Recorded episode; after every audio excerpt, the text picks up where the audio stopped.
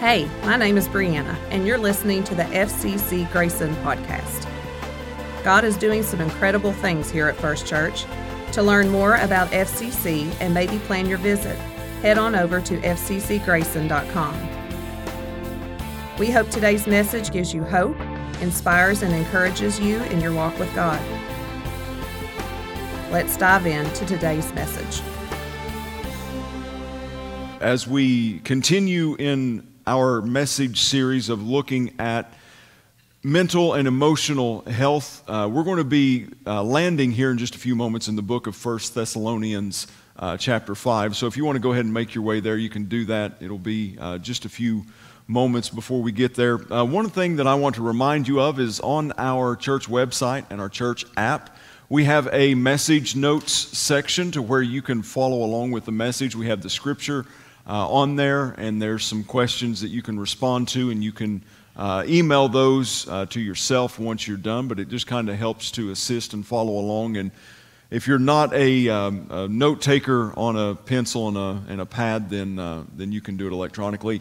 In that same link within that message notes is a, uh, a, page of questions that if you have any type of questions about the message, uh, if there's something you'd like greater, for clar- greater clarification on, a point that you would like to see us expand just a little bit on, or if you have like a practical application of, hey, you said this, how do we do that practically in our lives? Uh, we're, we're wanting you to submit your questions. We'll be doing uh, here in the next couple weeks an additional uh, audio and video podcast that we'll be releasing throughout the week uh, that will field these questions um, that, that you guys send in. Uh, and we've had quite a few uh, questions. There's been a lot of great conversations, a lot of good things happening over these past few weeks in the, uh, in the realm of questions within uh, this sermon series of mental and emotional health as we're looking at these from a biblical perspective. and one of the one of the themes that continues to kind of circle through just about every conversation that I have, whether it be uh, you know with someone uh, on the phone, text message, talking with somebody, is they tend to make this statement: "I have changed. I've changed," um, and it usually will follow with the statement something to the effect of and I'm not certain that it's for the better. During this time frame, during this 16 month period, I have changed. There's been no doubt about that. And I can, I can pretty much tell you that when I say that I've changed, in a lot of areas, I've not changed for the better. And there's so many people that are struggling with this. There's so many people that are feeling this exact same way that this has affected me in a way and in multiple ways that I don't like. But somehow, some way, I don't feel like I've been able to control this. And it's just affecting me, it's running me, it's, it's, it, it's dictating what I do, and I don't like it. I've changed. And I'm not necessarily for certain that it's been for the better. So, if that's you in here this morning, if you felt that, if you have uh, felt this and you're watching us online, this is what I want to address here this morning is this fact of, hey, I've changed. And it may not have been for the better. And one of the other themes that kind of goes along that I can truly, truly relate to is this concept of, and I think I mentioned it to somebody uh, in a conversation yesterday like, I feel like on a scale of one to 10, that I stay at a pretty consistent 9 out of 10 on the verge of going off on somebody. Of just like losing my patience, losing my cool, getting frustrated far quicker than, you know, and just really wanting to. I stay at a 9 out of 10 most of the time of really wanting to lay hands on someone suddenly if you know what I mean. Which is different. That's one of the ways that I've kind of changed. You know, because at the beginning of this whole thing, in my whole life, well, maybe not my whole life, but for the majority of my adult life, I feel like I've been on the lower end of that scale. You know, and, and that's kind of the target for us, right? That we stay, if, if we're on this zero to 10 scale of 10 being absolutely losing every bit of stuff that I have, and zero being completely calm and cool. I, I, would like to think that most of the time I usually stayed at the lower end of that spectrum. And then it would take a lot, like to get me to work up to that 8, 9, 10 type thing. You know, and that was the process. That was how it went in my life. It's like, listen, man, I was just, you know, everything was breezy, man. Just for those of you who are Friends fans in the house, you should at least smile at that point when I say, I'm breezy. There's like two. Anyhow, okay. When jokes go flat, pastoral edition right here. But that was kind of the arc at that point, you know? It's like it would take a while for things to build up and ramp up, and I could feel it coming on, and I could take measures and hopefully do some steps and, you know, you know, just to kind of try to level myself out. But now I've changed in this regard that I feel like it's totally gone polar opposite of that. It's like I stay at like eight or nine out of 10. And when situations arise, I have to try really hard to work myself down. You know, like my, all of my energy, all of my efforts, all of all concentration that I can muster at that point is, well, in, in one of the great thinkers of our time, Donkey from Shrek would say, I'm a donkey on the edge. You know, I mean, that's just kind of what I've dealt with, not only me personally, but in my conversations with you all as well, some of you all, that you're feeling the exact same way. And a couple of weeks ago, we looked at the story uh, out of First Kings of Elijah. We looked at him and how he had these great, great conquests, that God did great things through him, for him, and around him. And then Elijah loses his focus of God and he, his perspective changes and it alters and it, it, it's no longer setting his mind on things above and on God himself, but he's starting to look at the external circumstances. And his focus shifted from his relationship with his father to what was happening in the flesh, what was happening in the world around him.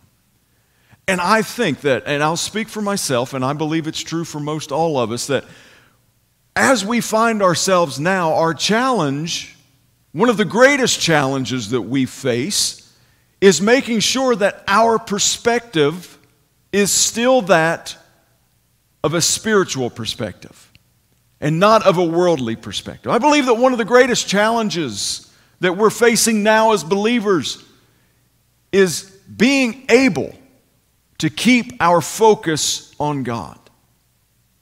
Because if the enemy, our enemy, if he cannot keep us from claiming Jesus as our Savior and Lord, then the next best thing to him is to dance in the peripherals of our relationship with him and to get our focus off of Jesus Christ and onto things of this world.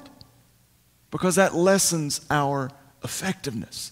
That lessens us in our relationship with Jesus. Anyone in here, other than me, have difficulty focusing on your relationship with Jesus Christ? Like, I mean, it's just, it's, it's tough because the devil wants to make sure. He wants to get our focus off of him and he wants to distract us. So let's read in 1 Thessalonians chapter 5. And when we get into places like this, I believe that it's critically important for us to return back to the foundations of our faith. 1 Thessalonians chapter 5, starting with verse 14. And we urge you, brothers, admonish the idle, encourage the faint hearted, help the weak, be patient with them all. See that no one repays anyone evil for evil, but always seek to do good to one another and to everyone. Rejoice always Pray without ceasing. Give thanks in all circumstances, for this is the will of God in Christ Jesus for you. Do not quench the Spirit. Do not despise prophecies, but test everything. Hold fast what is good, and abstain from every form of evil. Pray with me if you would this morning. Father, we're grateful that you love us Father, we're forever indebted to you for your son's sacrifice. And Father, I just ask that right now, as we, as we walk through this time and this journey, uh, that God, that you would give us strength. And God, we know that one of the ways that you strengthen us is through your word. And God, I pray that as we spend time in your word this morning, that you would use, uh, use it to strengthen us, to comfort us, to bring peace, and challenge us and convict us at the same time. Father, I pray that the hearts and the minds and the ears of the listeners would be open to your, to your word this morning, and I pray that you would uh, use me, use my voice to articulate your message the way that you would have it spoken. In Jesus' name, amen. One of the statements that we've repeated over and over and over for these past three weeks is one that a statement of Matt Chandler's, which says that it's okay not to be okay, but it's not okay to stay that way. It's okay not to be okay, but it's not okay to stay that way. And we've addressed, I'm not going to spend a lot of time here, but we've addressed the way, the stance, the the, the way that the church handles and has handled in the past maybe these issues of mental and emotional struggles. And instead of just approaching it from the standpoint of, oh, just get over it or fix it, that we take a little bit more of a biblical approach to it because the Bible talks about in a lot of detail the way that we are to be healthy mentally, emotionally, spiritually, holistically. Now, we would be, I would be remiss to say that that's not the end goal for mental and emotional health, right? Is to fix it, to, to get over it. That's kind of the end goal. That's kind of what we want. But we've been opening up and talking about how there's different ways, different steps, different means that you can do, and, and the steps that you need to take and actions that need to happen in order for the, this journey of health to really get going. And you know, we talked about us being a spiritual place. You know, that's, that's the area that we concentrate on as a church. We've, and, and we still want to encourage you if you're struggling with mental illness, with, the, with this emotional issues, guys, reach out, get help, talk to someone, make an appointment, see a counselor, talk to your doctor. Do those things, please. Because guess what? Getting over it and fixing it also includes those steps, and they're not steps of weaknesses. Amen? They're not steps of weaknesses. But one of the biggest steps from a spiritual standpoint that we can take is returning back to a foundation that is strong. The foundation that is built, that is Jesus Christ, incarnate, born, grown, dead, resurrected, still living, and returning. That's the foundation. Sometimes we need to make sure that what we're standing on is that foundational piece and the instructions that he gives us. You see, we run into three instructions here in this passage, and we find them in verses 16, 17, and 18. And I'm going to I'm going to kind of talk about all three of these somewhat this morning. There's no way that I could get um, and, and, do these three points justice, so I'm, I'm going to say that I'm, I'm holding the right to come back to these at some point, um, and preach on these. It, it's either me kind of hit the highlight version of them now and then come back to them later, or I can talk for about an hour and a half this morning. Do y'all have a vote? Yeah, the uncomfortable laughter of. All right, so let's look at these three points. Verse 16 says, Rejoice always. Verse 17, pray without ceasing. And number 18, or verse 18, give thanks in all circumstances. And then verse 18 concludes, For this is the will of God in Christ Jesus for you. A couple critical phrases there in that passage. In Christ Jesus. These are biblical commands that we just read. None of them are possible in your life outside of a relationship with Jesus Christ and outside of a healthy relationship with Jesus Christ. Now, if it would say, rejoice sometimes, pray often, and then be thankful in the good moments, hey, I can knock those out of the park. And I need no help. But that's not what it says.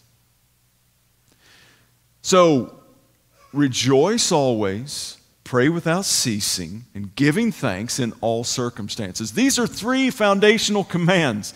These are three entry level Christianity style commands that this is what we're built on and this is what we should be.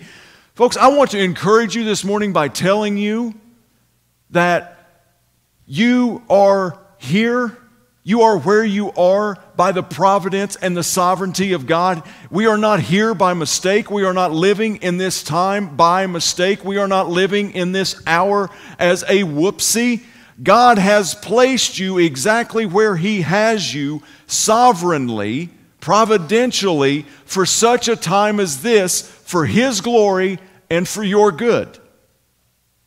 Now, the question that I had to answer this week with that revelation that God has me exactly where He wants me, in the exact place, at the exact time, in the exact situation, in the exact moment that He desires, if that's true, how am I doing with that? I also want to make the statement to you this morning of I don't know if there's ever been a time when I've been alive that the bar has been any lower to be a good example as a Christian is what it is right now.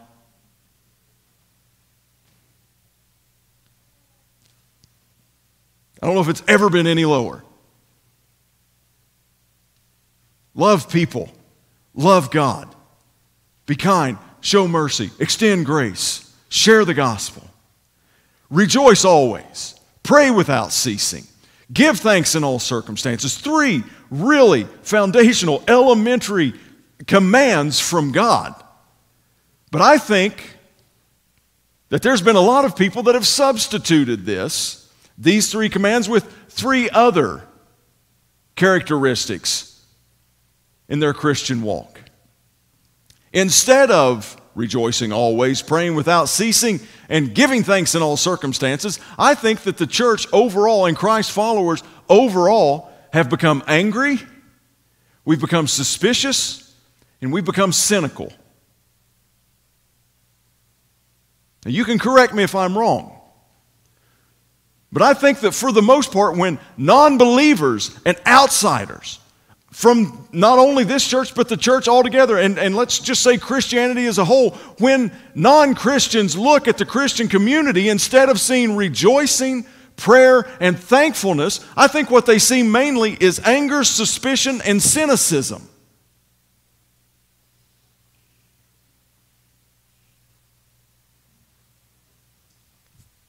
And that's not the will of God. Verse 18 says, For this is the will of God. Another way that that word will, because I think that sometimes we think of the will of God and it's just kind of like this timeline in our lives that is just so rigid. It's, it's no, no spoiler alerts, but if you've watched the series Loki, it's like they're, you know, it's like the time variant, you know, the TVA thing going on there. But this word will can actually also be translated desire. For this is God's desire for your life that you rejoice always, that you pray without ceasing, and that you give thanks in all circumstances. Because as believers, we have to understand that the predominant message of our life, the world sees that as the gospel. Now, don't, under, don't misunderstand me. There can be a big difference between our gospel and the gospel. But as a representative of Christ, when we wave that banner and that flag identifying ourselves as Christians, as Christ followers, then the predominant message of our life is what non believers are going to associate with being the gospel. How are you doing with that?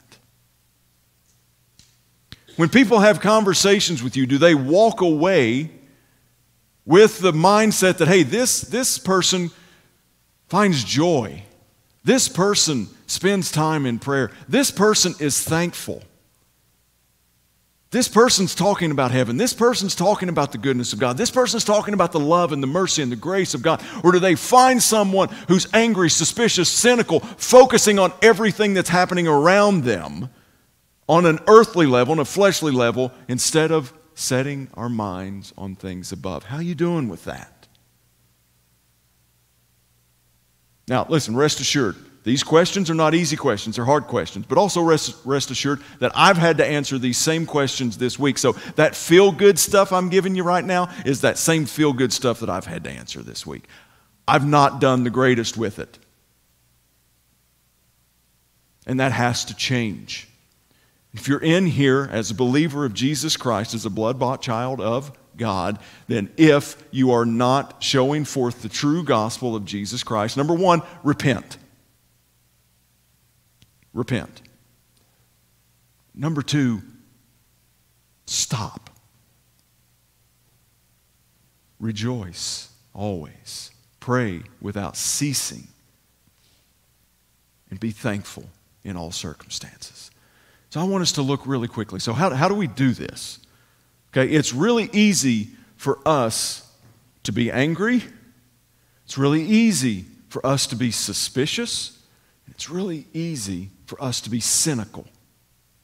Because those things just kind of come naturally in the flesh, don't they? I, I typically have to fight harder not to be those things than what I have to fight to be them. So let's look at 16, 17, 18 here in this passage. At these three foundational pieces, these characteristics that Paul's writing about here.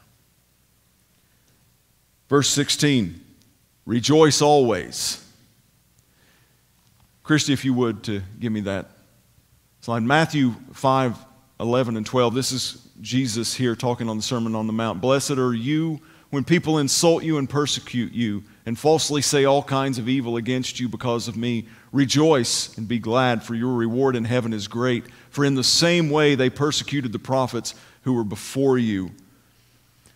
In Paul's letter to the church at Thessalonica that we're reading from here, this is his first letter. This is a young church, this full of new believers, and they're beginning to face persecution for what they are believing. They're facing the threat of physical harm, of danger, of death. And on that note, please, please do not forget to pray for our brothers and sisters in Afghanistan and the Middle East that are facing terrible, terrible situations right now. But they're being persecuted. And Paul begins to write this letter, and he's writing this letter addressing all of these things as he moves through chapters 1 through 4. And it's talking about a persecuted church, and he's beginning to give them this instruction. And one of the instructions that he gives them to deal with what they're facing in this life is keep your eyes focused on God. Keep your perspective in a heavenly way. Keep it in check and don't get lost in all of the distractions that this earth is surrounding you with. But rejoice always. Now listen, verse 16 out of 1 Thessalonians chapter 5 used to be one of my two favorite verses. You want to know why? Of course you do, right? I mean, I wouldn't have asked if you didn't. It's because as a kid it was a really easy memorization verse. I got some gold stars because of this verse. Rejoice always. The other was Jesus wept. That was my, that was my next favorite. Rejoice always. What does that mean? What does that mean? Does that mean that we just walk around with a smile on our face? Does that just mean that eh, you know everything is just we're always in a great mood, nothing ever affects us? No. Uh, again, as a kid, I loved this verse because I, you know, had this easy memorization of it, but I had zero understanding of it. And this is, I, at one point, as I was trying to explain to one of my friends what this, I remember I was on the church bus trying to explain what this verse meant to one of my buddies in youth group. And I told him, I said, well, rejoice always is like kind of, well, I think it kind of means, and then I went to a movie association. And for those of you lame 80s movies fan, you may, you may recognize this one, but there was a, a film franchise called Breakin'. It was about breakdancing. It's breaking 1 and breaking 2 Electric Boogaloo. That was my favorite. So I thought, man, rejoicing always is like me constantly in a state of breakdancing. Get it out of your head. Don't try to imagine it. Okay? That's dangerous. The only thing you need to know now is I try not to breakdance because when I do, I definitely break. Hips, bones, knees out of joint, everything. But I, that's kind of what I was associating it with for some. I, I never said I was the most intelligent of young people. Okay, let's just but there's a difference. I, w- I want us to, to talk about a difference between always and only for just a minute. Here's the example I want you rejoice always because we know it's not realistic to walk around in a constant state of rejoicing because that's not the only emotion that we experience, right? And we know that Jesus experienced anger. We know that Paul experienced these low points where he was weeping and we know that Jesus felt sadness. We see all these biblical characters, so we know it's not just like a this fake rejoicing all of the time. But it's the difference between always and only. You see, I am always Kim's husband.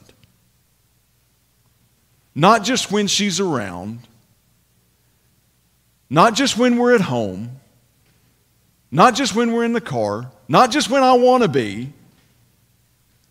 I'm always Kim's husband. But I'm not only Kim's husband, because I'm Rachel's father also. Now, I'm Rachel's father always. Not just when she's here, not just when she's eating all the food out of my refrigerator, not just when I get the phone call about the car's broken down again. I'm not only Rachel's father in those moments, I'm always her father. I'm always your pastor. But I'm not only your pastor whenever you need me, or whenever you're here on Sunday morning, or whenever I'm standing up here preaching I'm always your pastor, but I'm not only that. You see, there's multiple hats. And, and, and many of you, I'm always a teacher. I'm always a nurse. I'm always a doctor. I'm always a salesman. I'm always insert here. See, those are what we always are, but we're not only those things. And as we look and we see rejoice always, we also need to understand that always doesn't mean equally either. Now, I've said it so many times, and going back to this same example, I've said it so many times, and I will continue, hopefully, to articulate this of how grateful I am to be your pastor. I'm always your pastor, but there are times that I'm not equally your pastor as I am other things. Because, like I said, I'm Kim's husband. I'm Rachel's father. And I'm always all three of those things. But I'm not equally those things. If there comes a time that for whatever reason that I would have to value one over the other, being Kim's husband and Rachel's father is priority in my life. And I, I, I hope that's okay. Doesn't take away how much I love you, how much this is an honor and a privilege, the greatest one that I could even think of in my life in ministry. Rejoicing always doesn't mean that if we find ourselves in a different place emotionally, that we're not joyful at the same time. The best, here, here's, here's a great example of that and, and I hate to do this, but we've all lost loved ones that are really close to us. And most of us have experienced the loss of someone that we care for deeply who is also a believer. We're grieving over that person, losing that person. But isn't there also an underlying sense of joy because they're with Jesus now? And isn't there also, in the same moments of grieving, that you can go in the same moments with tears flowing down your face from grief, you can also be laughing because you're also thinking about the memories that you have of that person. Rejoicing always doesn't mean that we have to fake this thing. Rejoicing always doesn't mean that we always have to sweep everything under the rug because, church, we're not in a place we can do that anymore. If we want to follow God, and if we want our relationship with Christ to be healthy, and we want to make an impact in this world, us brushing things like mental and emotional health under the rug, acting like they're not there, they're non existent any longer, we can't do that. But that doesn't mean just because we're struggling with something that we can't rejoice at the same time. It is where is your joy established? That's what Jesus is saying here in Matthew 5. Just saying, listen, even though you may be persecuted, rejoice in me because there's a heavenly reward that awaits you. It's the perspective thing, it's the focus thing. Next says to pray without ceasing. Pray without ceasing. Luke 11, 9 and 10. And I tell you, ask and it will be given to you, seek and you will find, knock and it will be open to you. For everyone who asks, receive, and the one who seeks, find, and to the one who knocks, it will be open. This is Jesus talking about persistence in prayer. Making sure that you are being persistent in prayer. Now, I'm going to give you a couple revelations this morning. Number one, Jesus can hear your prayers when your eyes are open. Okay? Don't test that too often. He can hear your prayers with your eyes open. Because I used to think, how am I supposed to pray without ceasing when I'm driving? Holy Spirit, I'm just going to trust you. Some of y'all drive that way. I'm not going to mention any names or anything, but this pray without ceasing. Without ceasing, this phrasing in the Greek language, it would also, they would have referred to it, they would have used this same descriptive language for a hacking cough. For like a consistent cough that you can't get rid of. Anybody ever had that? Now, do you cough every second of every day when you have that? No. But is your focus on that cough? Yeah. It's kind of the same thing with hiccups. You don't hiccup constantly, but oh my gosh, these hiccups. And then you find yourself like standing on top of your head trying to drink water because you've heard that works. You've got family members who are taking cheap shots trying to scare you because, hey, this is their chance, right? It's not a every second of every day moment by moment by moment, I'm always in prayer. But what it is, is it's a constant awareness of this need of connection with our Heavenly Father, this need of communication with Jesus. That that is what is first and foremost in our mind. Pray without ceasing. And then verse 18, give thanks in all circumstances Ephesians 5:20, giving thanks always and for everything to God the Father in the name of our Lord Jesus Christ. Giving thanks always. Okay, we just talked about this always thing. I can I can I can swallow that one. That one's okay. And for everything? Everything? Yes. Everything. So I'm I'm I'm supposed to thank God for the bad things. No, we don't thank God for the bad things, but we thank God for his provision in the bad things. The Romans 8:28 that all things will work together for the good for those who love him, those that are called by his purposes. Remember, you are strategically placed providentially by a sovereign God at this time, in this moment, in this terrible situation at times for a reason, for a purpose, because God desires. God desires this rejoicing always praying without ceasing, and giving thanks in all circumstances for His glory and for your good. Church, that's why we're here. It's why we're in this moment.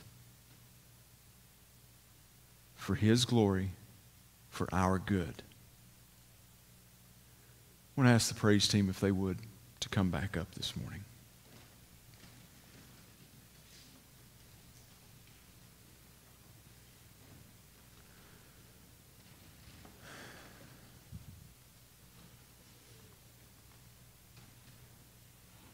Remember, I told you last week that you know one of the things that I do when I have a question, especially that of a spiritual nature, um, I'll ask the Holy Spirit. I'll just sometimes verbally ask, Holy Spirit, is, is this right? Is this the truth? Is this correct? Is this what you want? And what I'm finding in my life that I have to do is also in these moments when I find myself more on a 9 out of 10 on that scale instead of a 1 out of 10 on that scale of breaking, is I find myself consistently asking the Holy Spirit, help me to rejoice always. Holy Spirit, help me to pray without ceasing. Help me to be thankful in these circumstances that we live in today. Because my first my first inclination is to be angry. My first inclination is to be cynical and to be suspicious. And I can't afford that anymore. Church, we can't afford that anymore. We can't afford a body that's angry, that's suspicious, and that's cynical. Because not only does it ruin our witness and our influence with the world, it divides the body of Christ. It divides the body of Christ when we're angry, when we're cynical, and when we're suspicious. Because then we start looking at people instead of brothers and sisters, we start looking at them through a lens of agree or disagree. Do they agree with me or do they disagree with me? And it's killing the unity in our churches. So, the practical step from all of this Holy Spirit, help me to rejoice always. Because that's not my natural, it's not my natural inclination. Help me to pray without ceasing because I don't do well with that. Holy Spirit, help me to be thankful in all of my circumstances because we still serve a good God.